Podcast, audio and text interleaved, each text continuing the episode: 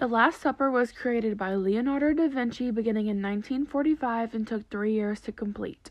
It is a mural painting that is 15 feet and 1 inch by 29 feet and is the product of an experimental technique using tempera.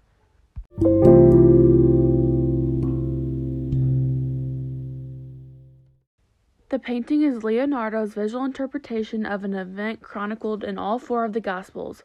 The Last Supper depicts the next few seconds in this story after Christ stated that one disciple would betray him before sunrise, and all twelve have reacted to the news with different degrees of horror, anger, and shock. Leonardo hadn't worked on such a large painting and had no experience in the standard mural medium of fresco. The painting was made using experimental pigments directly on the dry plaster wall, and unlike frescoes, where the pigments are mixed with the wet plaster, it has not stood the test of time well. Even before it was finished, there were problems with the paint flaking from the wall, and Leonardo had to repair it.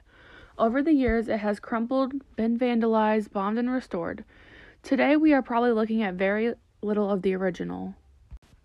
This painting also functions to represent the serenity and the power of Jesus compared to the chaos and emotions of humans.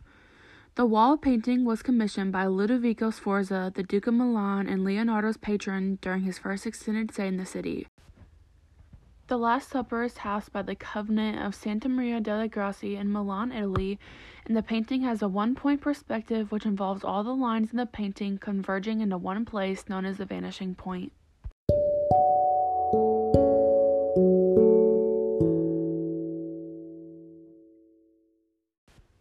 Critics condemn the restoration, which took nearly two decades longer than Leonardo spent painting the fresco, saying that it removed traces of earlier retouchings they believed may have at least been faithful to the original. By the early 16th century, the painting had begun to flake and decay, and early restoration attempts only made it worse. The Last Supper has several features of symbolism. The spilled salt before Judas has been said to represent his betrayal, or alternately, it is seen as a sign of his bad luck and being the one chosen to betray Jesus. Through its exceptionally complex work, whose mathematical symbolism, psychological complexity, the use of perspective, and dramatic focus make it the first real example of high Renaissance aesthetics. Several architectural features converge on this figure, while Jesus' head represents a vanishing point for all perspective lines, an event which makes the Last Supper the epitome of Renaissance single point linear perspective. I chose to do this painting because it has always interested me.